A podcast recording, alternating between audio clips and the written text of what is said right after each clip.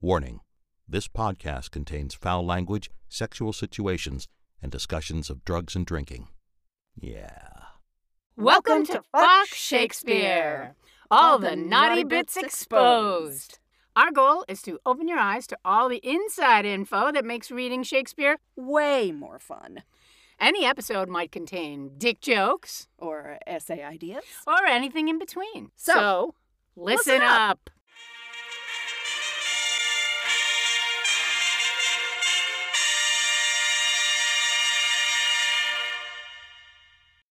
Hey, Hi! I'm Erin. I'm Diana, I'm in Sturbridge, Massachusetts. and I'm in Stratford upon Avon. home of the bard and ground zero for Shakespeare nerds. Ground zero. Yeah, this is full of my people. you went and saw the grave yesterday, right? Yeah, I saw it this morning. I saw Shakespeare's grave and, you know, got to stand there where the bones of the man are. And that was really cool. Yeah. Yeah, and God bless Maggie O'Farrell. She wrote the book Hamnet. And if you haven't read it, go and fucking get it right now. We'll wait. because it's amazing. It is a very good book. It's a really, It's a really good good book. And she wrote a fiction about Hamnet, who was Shakespeare's son, and he was one of the twins, Hamnet and Judith, and he died when he was 11. And there is no grave marker for him, probably because he was buried out in the churchyard. And when the churchyard got full, they would just dig up bodies and throw them in the charnel, which is the pile of bones, and then they'd set that on fire later. It's lovely. That's just lovely. Also, if he died of plague, he would have been buried somewhere else in a pit. Yeah. Yeah, so uh, she planted a couple of trees in the churchyard right there, and they're dedicated to Hamnet and Judith, and that was really cool to see. Go Maggie. Go, Maggie. Yeah, and I'm going to be going to school here, so I'm doing doing lots of broadcasts from Shakespeare country. That was pretty cool. Shakespeare country. Yeah. And I went to a bar yesterday where Judi Dench and Jeremy Irons and Ian McKellen hang out. Wow. Yes, that was hardcore. Hardcore. And I think I'm just gonna be a regular there, so I can go see people. There you go. And fangirl. It'll be fun. Well, don't fangirl. Be very cool. Be a cool New Yorker because then, like, if they continue to see your first, you'll continue to see their first, and eventually you'll like start nodding and smiling at each other. Yeah. Yeah, Yeah. and then you can be best friends with Ian McKellen. Yeah, my bestie. My Yeah. bestie, Sir Ian. It'd be super cool. Yeah. All right, so here we are with Measure for Measure, third episode. And we're going to have a little comic relief. Because, as I was saying to Erin before we started recording, the story of a young man getting beheaded for fucking his fiance is not really a comedy. No. No. So Shakespeare had to go a little stretch to make it a comedy. So this is one of the reasons why it's referred to as a problem play, along with All's Well That Ends Well, because there are marriages at the end, which defines a comedy. But the stuff that Shakespeare's investigating in both All's Well That Ends Well and Measure for Measure is really, as Harold Bloom says, rancid. Yeah, and this whole, you know, the bed trick thing, which we'll get to when one woman replaces another in somebody's bed, that's icky. Both plays. Yeah, Right. in both of those plays. I feel like the stuff that Shakespeare is examining in Measure for Measure is much ickier than the stuff he investigates in All's Well That Ends Well. But the torture of um, Parolles. Parolles in Oh yeah, that's horrible. is it makes it makes what happens to Malvolio in Twelfth Night look like a cakewalk, Yeah, it's nothing. and it's supposed to be funny, but it's just not funny. It's not funny. You might laugh while you're in it, and then you go home feeling like, ugh, I hate myself. Why did I do that? But also we laugh sometimes because we're uncomfortable you know we oh, laugh Oh, for yeah. a lot of reasons and i and i think that the malvolio scene in 12th night is icky as well but the parolles is i mean it's real torture it's awful And technically, somebody dies in this play, though it's someone we never meet. ragozine the pirate conveniently dies. Right. He conveniently dies because we need a head. But We need a head. but but but But we're getting ahead of ourselves. Ah!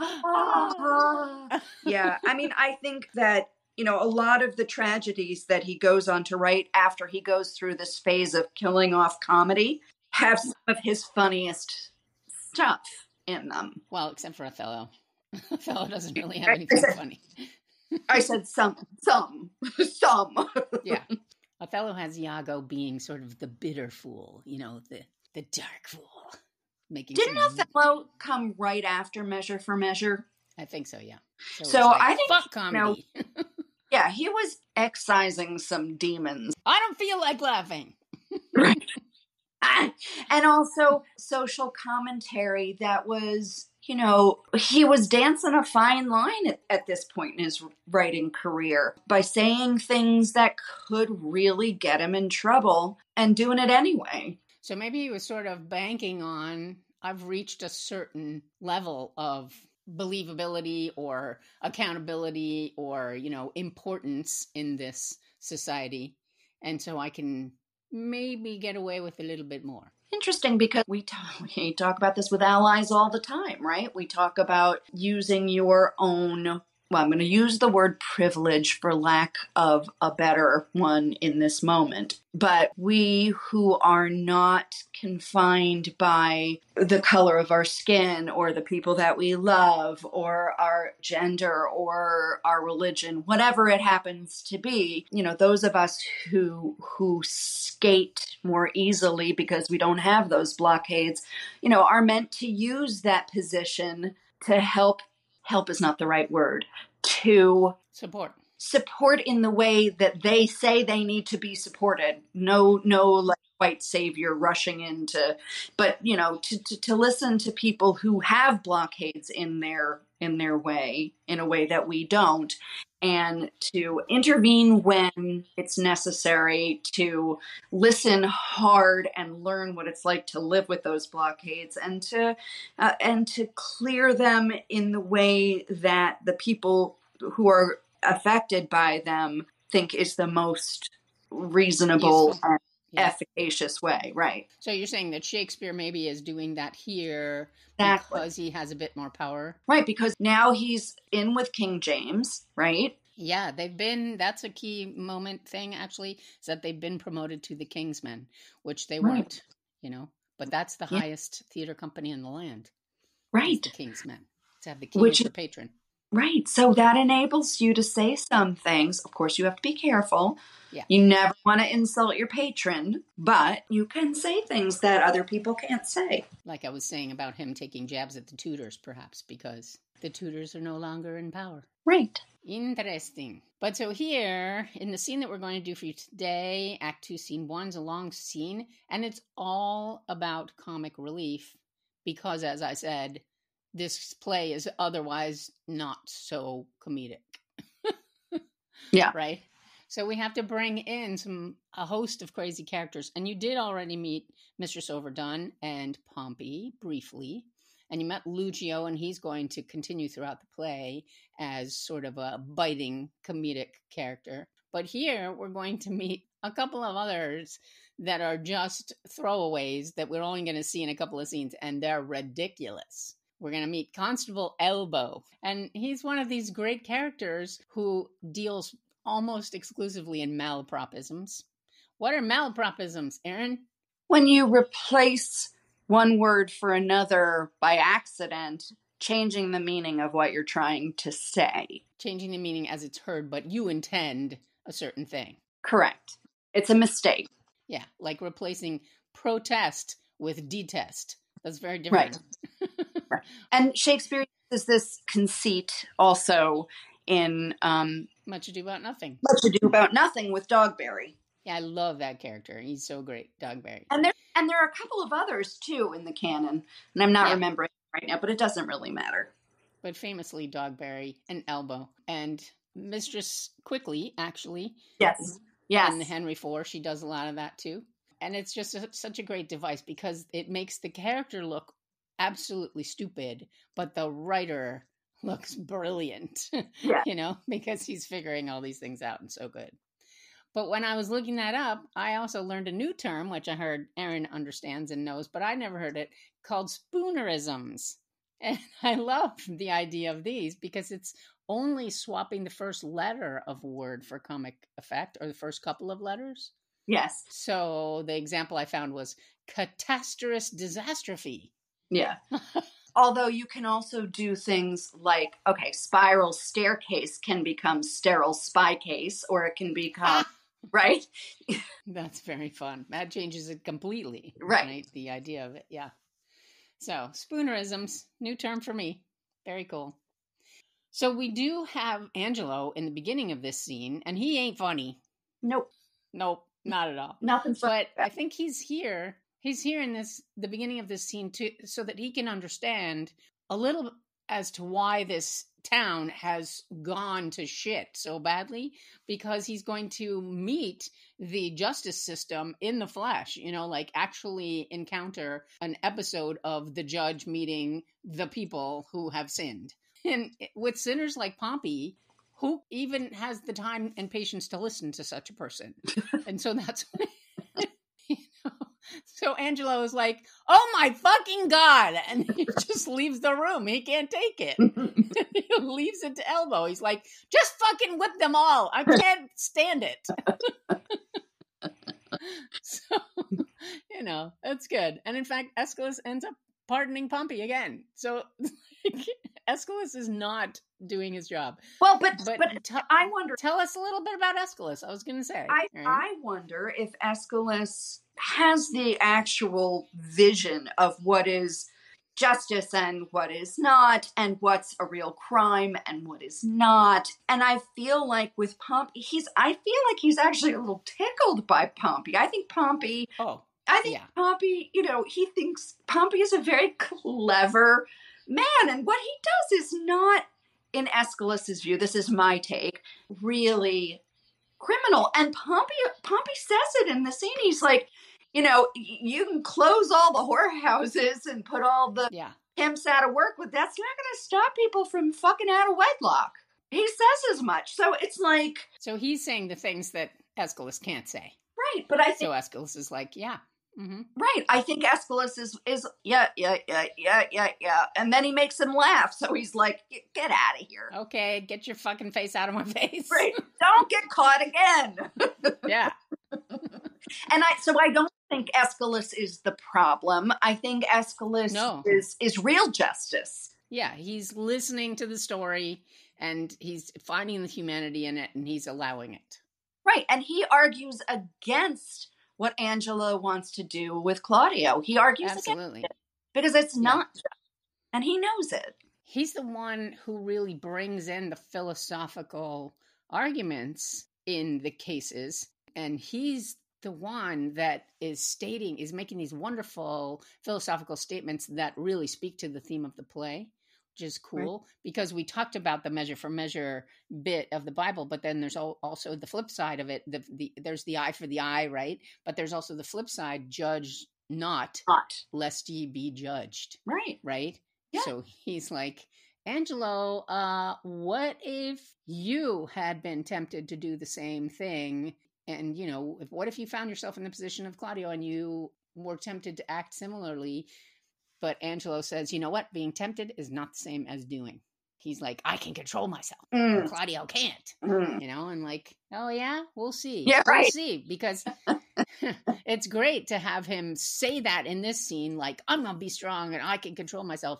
And then the next scene, he's gonna get walloped by Isabella. Right. So it's cool. So listen for Escalus's lines because they're really, really interesting. He has another one: "Some rise by sin, and some by virtue fall." Mhm. So some people climb the ladder by doing bad things, and some good people get punished. And this is the problem with justice: It's well, is that problem how do we judge? problem in quotes because like we talked about the wheel of fortune sometimes you're up sometimes you're down if you believe in god in the christian jewish muslim variety god is the judge we have no business judging other people because you don't really know. And and so when someone makes a lot of money by doing real harm to other people, if you believe in that God, Judeo-Christian God, then those people who make their money off of the backs of other people and exploiting others will get their just desserts in the hereafter. But for those of us who don't believe in that version of godly justice.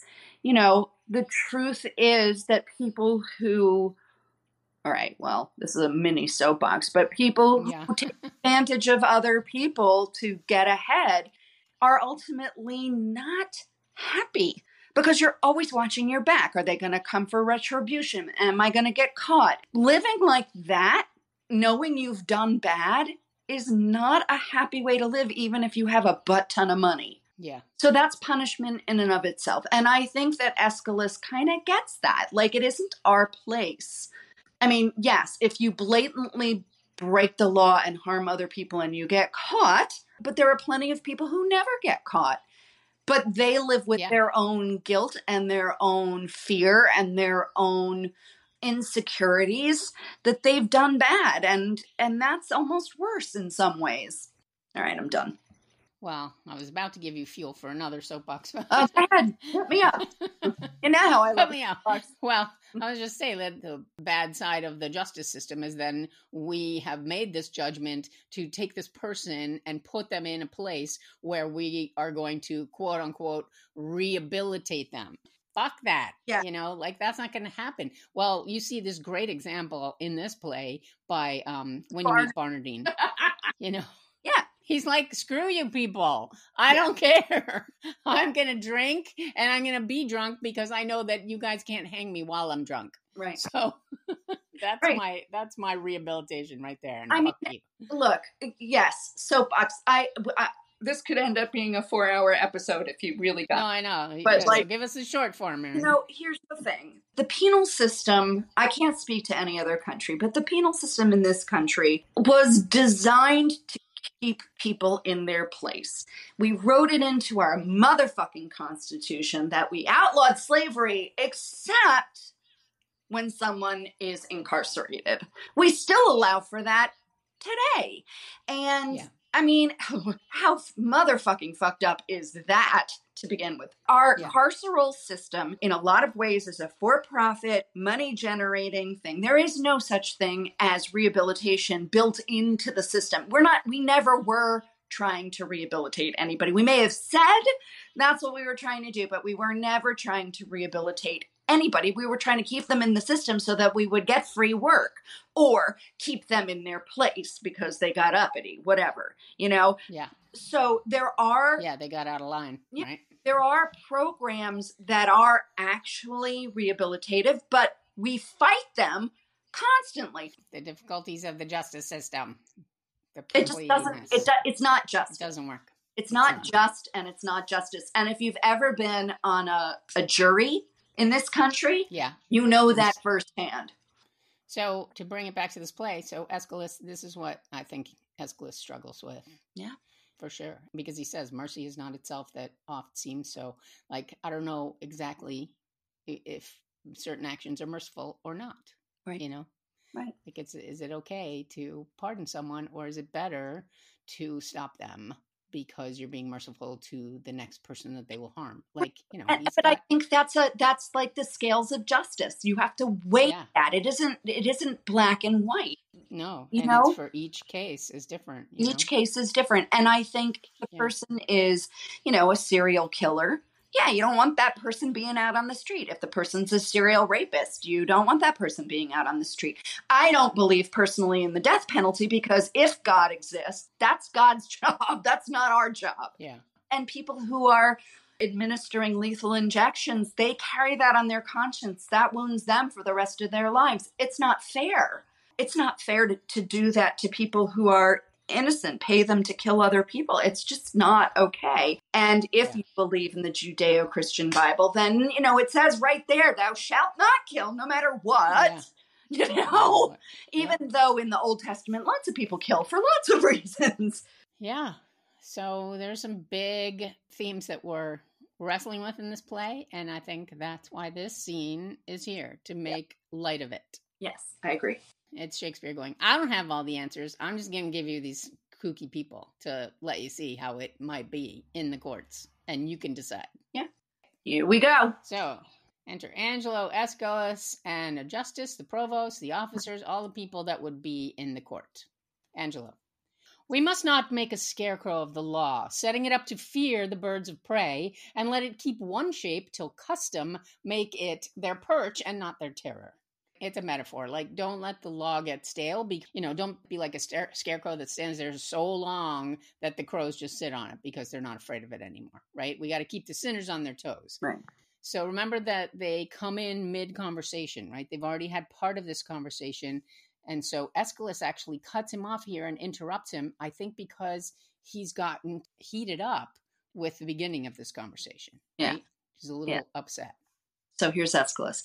I, but yet, let us be keen and rather cut a little than fall and bruise to death.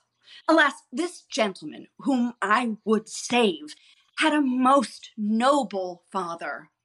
Let but your honor know, whom I believe to be most straight in virtue, that in the working of your own affections had time cohered with place, or place with wishing, or that the resolute acting of your blood could have attained the effect of your own purpose, whether you had not some time in your life erred in this point, which now you censure him, and pulled the law upon you. Yeah, so he's pretty upset. If you'll notice in these lines that almost all of them are plus one or plus two, that means there's an extra syllable or two at the end of the line because he's just like really worked up. He's like, oh, come on, we should try to be a little bit more moderate, cut a little rather than fall and bruise to death. And this gentleman, Claudio, had a most noble father. That's interesting. You know, that's, I think, the only way that we know that Claudio and Isabella began life as sort of lesser nobility. And then, let but your honor know is an interesting line because there's four beats of silence in there. Let but your honor know is six. So maybe there was four beats of silence before the line starts because he's like catching his breath. Or is he waiting for Angelo to answer and Angelo doesn't? So that's an interesting line. I I And then he feel like I kind of feel like I didn't do it in in reading it, but I kind of feel like he's struggling. Escalus is struggling to find another tack. How can I get to this man? How can I make him understand? So, like, whom I would say had uh, had a most noble father, and then a little breath. Let but your honor know whom I believe to be most straight. In other words, he's he's working to find the words. Yeah, and trying to make this personal to Angelo. Like Yeah. see it from if you were in Claudio's shoes, right? Right. The workings of your own affections. If time and place had agreed with something you desired, like if you found yourself in a place where you could have gone to bed with a woman who wanted to go to bed with you, would you have done it, right? Right. I like the resolute acting of your blood. Resolute means to stand Yeah. up for something Yeah. right? So it's really like if you had a an erect penis at that moment, would you have let it have its way, Right. right? Mhm. Could you have attained the effect of your own purpose? Your purpose, being your penis, would have done its thing, and then you know, wouldn't you be in the same place? Would you have done the same thing and pull the law upon you? And that means you know bringing down the center of the law because you did something quote unquote illegal now. Yeah. As you're calling it.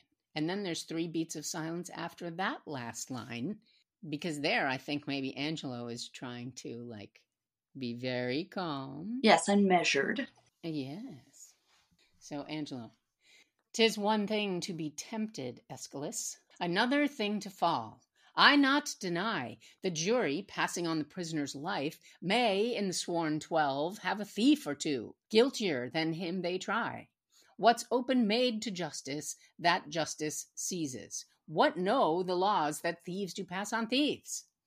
So he's like, yeah, okay, it's one thing, first of all, to have an idea and another thing to act on it, right? Mhm. But then he's also saying, you know, look, we try to make the law work, but we might not know that a jury contains a thief and that that thief is therefore, you know, a judge on another thief. We can't know that. But if we do know, we make choices to try to make the best choice for upholding the law. Yeah. That's what he's saying. So, you know, those are good arguments. Yes.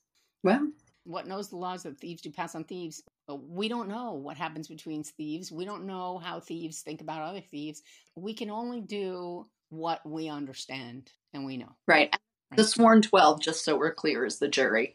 Yeah, this 112. Yeah. And then he has this word which he threw in in the beginning scene too, right? Tis very pregnant. They keep throwing that word around, and one of the people under judgment is a pregnant person, Right. Right? Juliet. Yeah. Mhm. But here he means obvious or apt. Tis very pregnant. The jewel that we find, we stoop and take it because we see it. But what we do not see, we tread upon and never think of it. So, like, if there were diamonds strewn on the floor, we would see them and pick them up, right? Because that's obvious. But there might be things underfoot that we don't know are valuable and we step on them by accident, right? So, it's the same sort of theory here is that what we see and understand, we will make use of. What we don't, we can't do anything about. Hmm. So, it's a reasoned and measured argument, right? You may not so extenuate his offense, for I have had such faults, but rather tell me when I, that censure him, do so offend, let mine own judgment pattern out my death, and nothing come impartial. Sir, he must die. So if I should ever do it, I hope that, like, I'll be killed too. yeah. Yeah. That's big that's a big if. Yeah, but he's also so sure that he'll never fall. So Right. sure. Comes before the fall. Yeah, yeah. There's a lot of pride there, and there's a lot of ego. Like nobody's bringing me down. Right. So he's going down a bad road right here. Yes, he is. But extenuate, extenuate meaning diminish or excuse. So you can't diminish Claudio's fault just because you say you might have acted the same way. You can't excuse one person's fault because 10 people have the same fault. It doesn't matter. Right. Censure means sentence. Nothing come in partial means nothing comes to be partial to me Oh, okay. in defense of me. Don't bring anything up in defense of me. If I do the same thing, I would want the same judgment. Okay. Big foreshadowing. Yeah, and Escalus, be it as your wisdom will. Where's the provost? So here they go to prose, I think, because they're uncomfortable now with each other, right? Yeah. Provost, here, if it like your honor. See that Claudio be executed by nine tomorrow morning. Bring him his confessor, let him be prepared, for that's the utmost of his pilgrimage. The utmost meaning limit, and his pilgrimage, his life's journey. That is the end. And the provost goes out, and we're going to see that scene later where he comes to Claudio. And Escalus, well, heaven forgive him and forgive us all. Some rise by sin and some by virtue fall. Some run from breaks of ice and answer none, and some condemned for a fault alone. Again, really interesting, beautiful philosophical lines here. So, first of all, it says aside. Well, he's already upset with Angelo. This doesn't have to be an aside. He can say this aloud. Absolutely. Yep. He's already said things that were a little bit controversial. hmm So we have some rise by sin, some by virtue fall. We discussed, you know, some people get to do bad things and they rise up the ladder, right? And some good people, you know, get the worst treatment.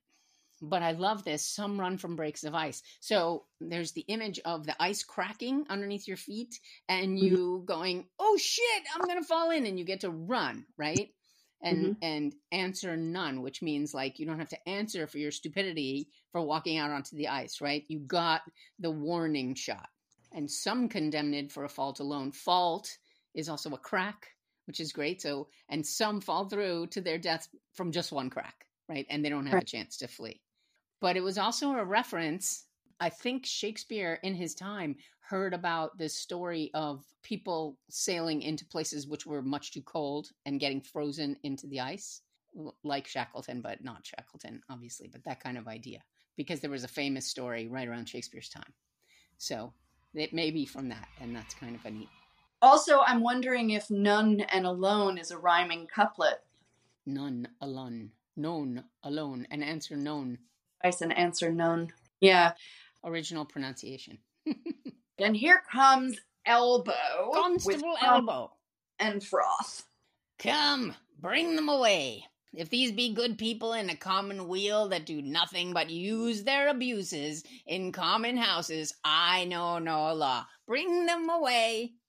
So he's dragging a couple of people, Pompey being one, and Mr. Froth, who we're going to meet.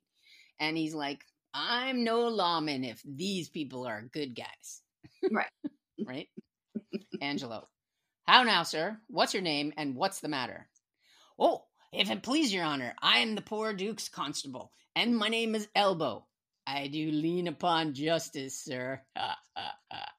And I do bring in here before your good honor two notorious benefactors. So he makes a little joke about his own name, which is fun.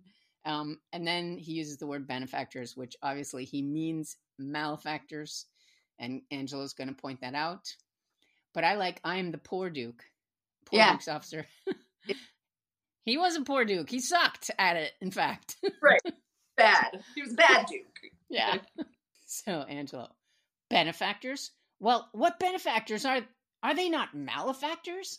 If it please your honor, I know not well what they are, but precise villains they are. That I am sure of, and void of all profanation in the world that good Christians ought to have.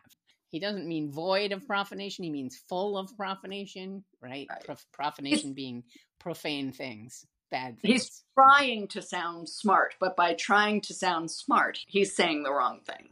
Yeah, he's using big words that he doesn't understand. Right. That's like my mother in law who said, Oh my, that girl is graceful as a gazebo. That's awesome. I'm going to use that from now on.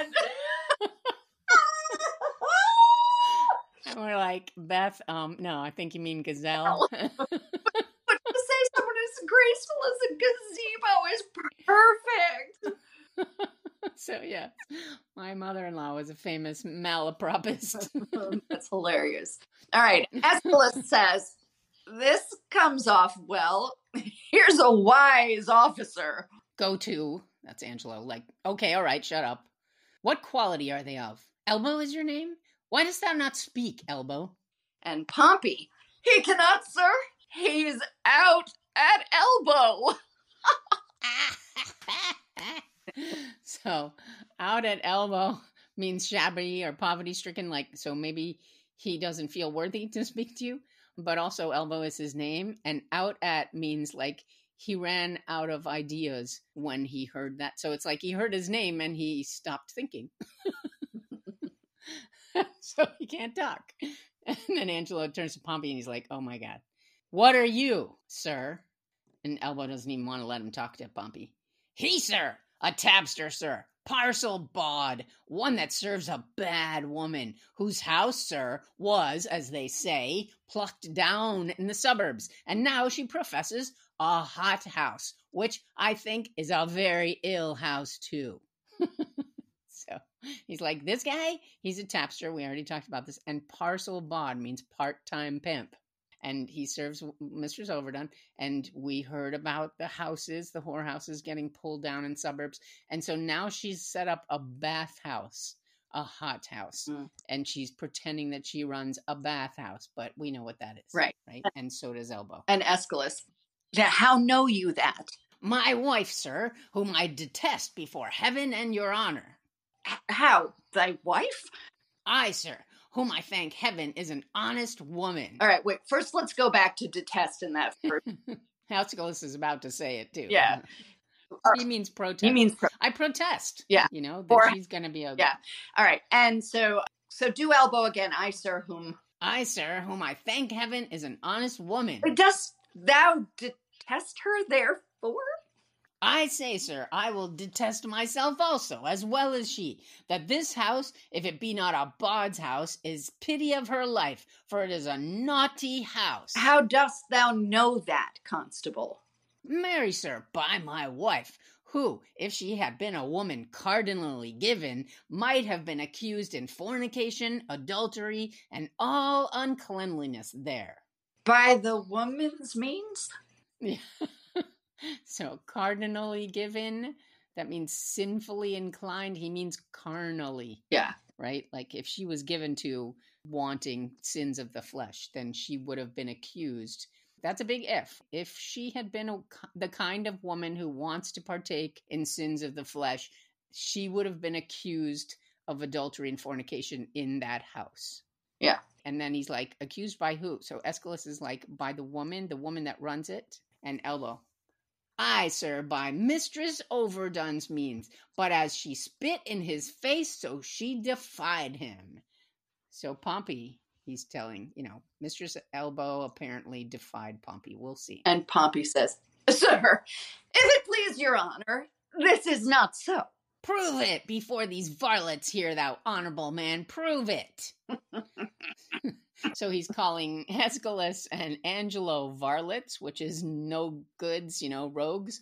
And he's calling Pompey the honorable man. Right. And I think he means the horrible man. Right. But he's gotten them all wrong. And Escalus, do you hear how he misplaces?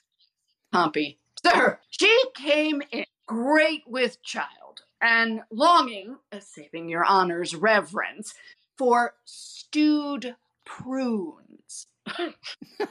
Let's stop there because stewed prunes, I learned, is Elizabethan slang for testicles. Yes. Because they look like them. Yeah. Yeah. So she came in pregnant and hoping for stewed prunes because he's getting away with that like she wanted to get fucked Yeah. because her husband won't fuck her Right. because you know they had rules about that pregnant ladies you were not supposed to fuck them as soon as you learned they were pregnant you had to leave them alone right so but they they have their desires just like anyone else right. but he's getting away with it because you could also say well pregnant ladies also get very constipated sometimes and so maybe she needed prunes for that Uh, okay. Mhm.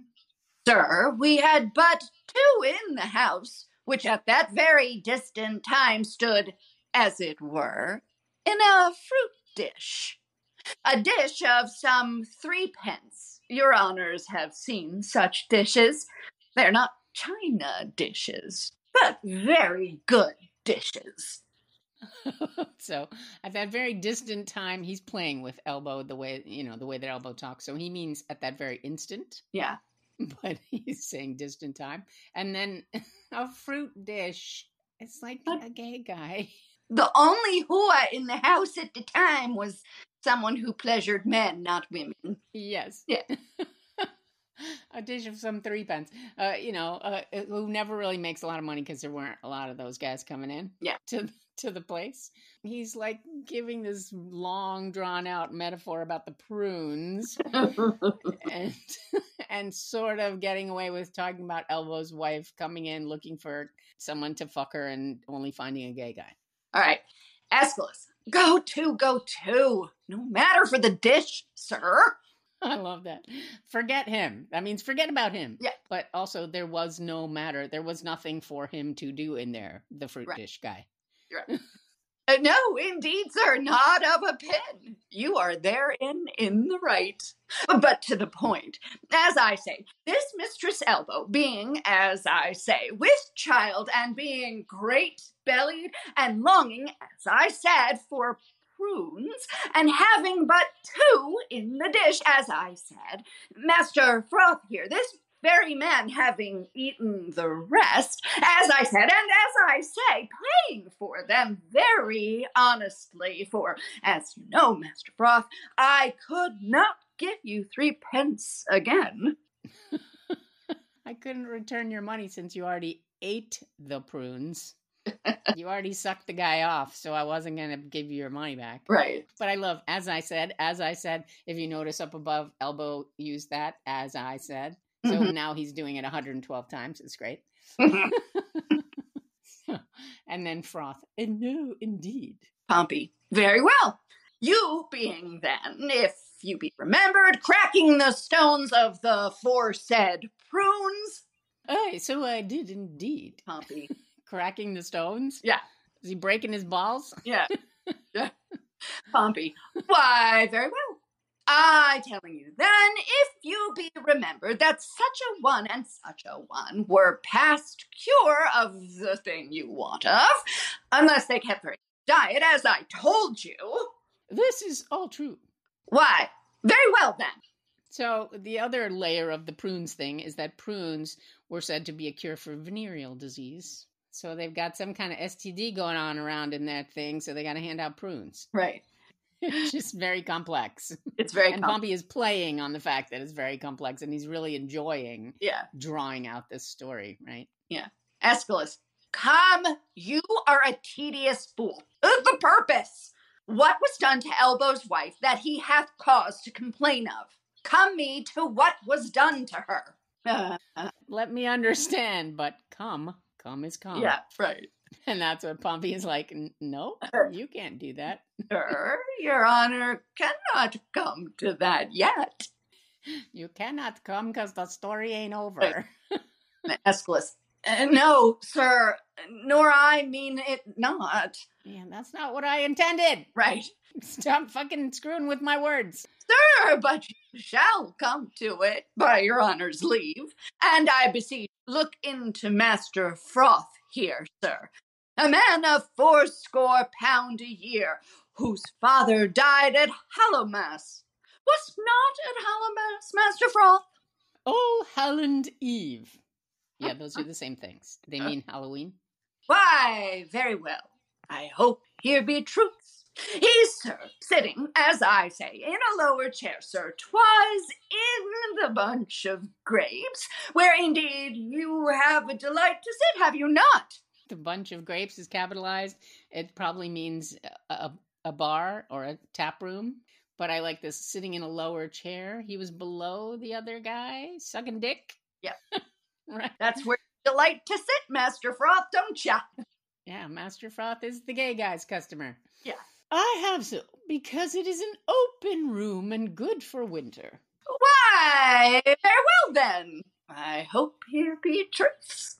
And then Angelo is losing his fucking mind here. We haven't heard from him the whole time. He's trying to listen and, you know, make some kind of. now he's like, oh my fucking God. And I love this.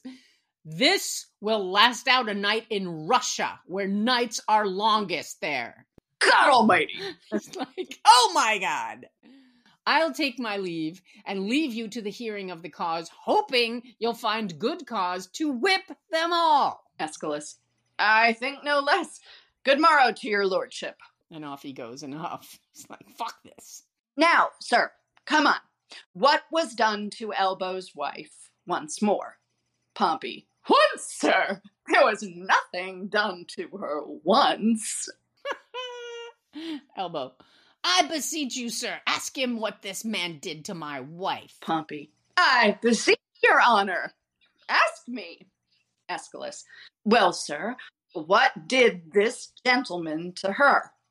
Pompey. I beseech you, sir, look in this gentleman's face. Good Master Froth, look upon his honor. Tis for a good purpose. Doth your honor mark his face? Escalus. Aye, sir, very well. Pompey. Nay, I beseech you, mark it well. Escalus. Well, I do so. Pompey. Doth your honor see any harm in his face? Escalus. Why, no. Pompey. I'll be supposed upon a book. His face is the worst thing about him. Good, then, if his face be the worst thing about him, how could Master Froth do the constable's wife any harm? I would know that of your honor. so I'll be supposed, I'll be deposed, right? Yeah. Upon a book, the Bible, right? I'll be deposed on a Bible. It, his face is the worst part. So how could he, you know, if his face is the worst part, that means his dick is not the worst part, right? Right, So, plus we've already established he's not interested in women. right. So how could he do anything to the constable's wife? Right. He's in the right. Constable, what say you to it? First, and it like you, the house is a respected house. Next, this is a respected fellow, and his mistress is a respected woman. And he means suspected. Right. but Pompey's gonna go with it. Pompey. By this hand, sir, his wife is a more respected person than any of us all. Varlet, thou liest, thou liest, wicked varlet! The time has yet to come that she was ever respected with man, woman, or child. Sir, she was respected with him before he married with her. Pompey is so fucking with him right now. but also, this is really interesting because this is the crime that Claudio is accused of being suspected before marriage. Right. Escalus, which is the wiser here? Justice or iniquity? Is this true? Oh, thou caitiff! Oh, thou varlet! Oh, thou wicked Hannibal! I respected with her before I was married to her? If ever I was respected with her, or she with me, let not your worship think me the poor duke's officer. Prove this, thou wicked Hannibal, or I'll have mine action of battery on thee. An action of battery is a legal accusation, right, of somebody who beats you? Yes. So Escalus is going to play with him now. Escalus has gone to the Pompey camp, right? He's going to play with Elbow now. Escalus, if he took you a box of the ear, you might have your slander too. Your action. A box in the ear would be battery, Exact- right? If he punched you in the ear. Right. But he's saying if he did that, then you could get an action of slander, which is not a physical thing, but a audible thing. Right. But Elbow thinks like, oh, good, he's seeing it from my side. Marry, I thank your good worship for it. What is your worship's pleasure I shall do with this wicked caitiff? Truly, officer, because he hath some offences in him that thou wouldst discover if thou couldst, let him continue in his courses till thou knowest what they are. He's guilty of something, but since you weren't able to explain it really well, um, just let him go until you catch him again. right. But Elbow, Elbow is like picking up on the word continue. Marry, I thank your worship for it. Thou seest, thou wicked varlet, now what's come upon thee? Thou art to continue now, thou varlet. Thou art to continue. like you're gonna get it. Yeah. and Escalus, where were you born, friend? Here in Vienna, sir. That's Yeah. Mr. Froth. Are you of fourscore pounds a year? Oh, yes, and it please you, sir. Escalus. So, what trade are you of, sir? Pompey. Tapster! Poor oh, widow's tapster. Escalus. Is your mistress's name? Pompey. A mistress overdone. Escalus. Hath she had any more than one husband? Pompey. Nine, sir. Overdone by the last. means she got that name from him, but it's also she was worn out by the last nine husbands. She's done. Yeah. Nine. Come hither to me, Master Froth. Master Froth, I would not have you acquainted with tapsters. They will draw you, Master Froth, and you will hang them. Get you gone and let me hear no more of you. So froth is like this head on the beer, right? Yeah. So a tapster is a person who pours beer. So they will draw you, meaning they will pour you, right? Yeah. And they will pour too many for you, and then you will hang them, meaning like, oh, go hang, you asshole, for Yeah. doing this to me, Yeah. right? Don't go in there. Don't go into those places anymore. That's all his advice for froth. I thank your worship. For mine own part, I never come into any room in a tap house, but I am drawn in. So he also understands the joke and he's like, Yeah, I can't help myself. Yeah. I'll just go right in. Escalus. Well, no more of it, Master Froth. Farewell. Come you hither to me, Master Tapster. What's your name, Master Tapster? Pompey. What else? A bum, sir. Truth. And your bum is the great thing about you, so that in the beastliest sense, you are Pompey the Great. so there's another Roman reference to go along with the Hannibal, right? Pompey the Great was defeated by Julius Caesar. Pompey, you are partly a bawd, Pompey, howsoever you color it in being a tapster. Are you not? Come, tell me true. It shall be the better for you. Howsoever is like, regardless of what you call it, Yeah, you're a pimp. Yeah. Pompey. Truly, sir, I am a poor fellow that would live. How would you live, Pompey? By being a bawd? What do you think of the trade, Pompey? Is it a lawful trade? If the law would allow it, sir. But the law will not allow it, Pompey, nor it shall not be allowed in Vienna. Does your worship mean to geld and spay all the youth in the city? No, Pompey. Truly, sir, in my poor opinion, they will do it then. So geld and spay? Sterilize, like a cat or a dog, right?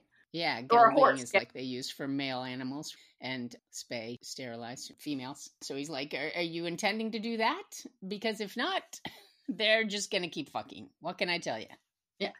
And then Pompey goes on, if your worship will take order for the drabs and the knaves, you need not to fear the bawds. Drabs are whores, knaves are their clients, the Johns. So if you go around arresting all the whores and Johns, then you don't have to worry about pimps because they're going to be out of a job. Right. Escalus. There are pretty orders beginning, I can tell you. It is but heading and hanging.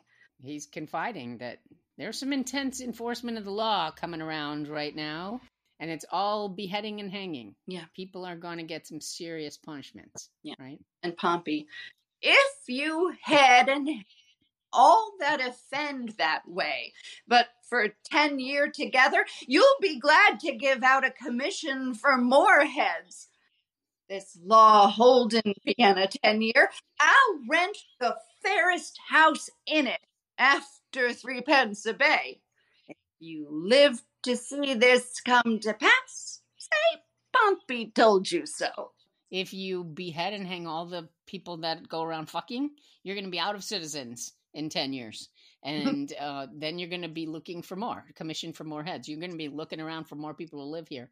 And he said, if that law holds up in Vienna for 10 years, I'm going to be able to rent the best house in the village, in the town, for three pence a bay, just like I would spend for a closet now, right? Studio apartment, I'll be able to rent a palace, right? And then he's like, when this happens, tell everybody I told you so. Right. And Escalus, thank you, good Pompey. And in requital of your prophecy, hark you, let me not find you before me again upon any complaint whatsoever. No, not for dwelling where you do. I do, Pompey, I shall beat you to your tent and prove a shrewd Caesar to you. In plain dealing, Pompey, I shall have you whipped. So, for this time, Pompey, fare you well. So he's using his name in the same way that Pompey was using, as I said, as I said. Pompey. He's just like pushing it out with those P's, which are so fun and disdainful anyway, as they are. Let me not even hear that anyone of your neighbors complains about you in your own house. And Pompey, I thank your worship for your good counsel, but I shall follow it as the flesh and fortune shall better determine. Whip me? No, no. Let carman whip his jade. Valiant heart is not whipped out of his trade. Yeah, a little rhyming couplet for you there. Yeah. So it's like, me? no, you can let the cartman whip his nag. A jade is a nag, but it's also a whore. Uh, So you can let the law enforcer beat the whore, but uh, nobody's gonna be me. yeah. Nobody's gonna whip me. All right, Escalus. Come hither to me, Master Elbow. Come hither, Master Constable. How long have you been in this place of constable? Place meaning job. Seven year and a half, sir. I thought by your readiness in the office you had continued in it some time. You say seven years together? And a half, sir. Alas, it hath been great pains to you. They do you wrong to put you so oft upon it. Are there not men in your ward sufficient to serve it? Can't anyone else do your job? Yeah. Faith, sir, few of any wit in such matters. As they are chosen, they are glad to choose me for them. I do it for some piece of money and go through with all. So this is where he's telling this bribery bit. He's like, nobody who really knows what they're doing. And so whenever they're chosen to do this job, they're like, meh, let Elbow keep doing it. And they ask Elbow to take their commission instead. So I do it for the money. They pay him to stand in for them, and then they get to get away with not doing it. And Escalus, look, you bring me in the names of some six or seven, the most sufficient of your parish. To your worship's house, sir? To my house. Very well. What's o'clock, think you? And this is some uh, one of the justices that came in with him. Eleven, sir. I pray you, home to dinner with me. I humbly thank you. It grieves me for the death of Claudio, but there's no remedy. Lord Angelo is severe. It is but needful. Mercy is not itself, that oft looks so. Pardon is still the nurse of second woe. But yet, poor Claudio, there is no remedy. Come, sir. So, um, mercy is not itself. Some mercy might look like mercy, but it's actually detrimental. Yeah. That's what he's saying, you know? So he's like, Angelo must have some reason for killing Claudio because pardon is still the nurse of second woe. Sometimes pardon just leads to more crime. Right. So we've seen the example of that with the Duke, right? Mm-hmm. That he just keeps pardoning people and there's no order in his town. So he's like, okay, so we have to try it Angelo's way and see what happens. Yeah. So it's sort of a downer after that whole silly, funny scene, you know? But yeah. Yeah. Yes. Silly Constable Elbow. yeah, but more corruption there, you know? Like, how does he continue in this job? Because everybody else is shirking it.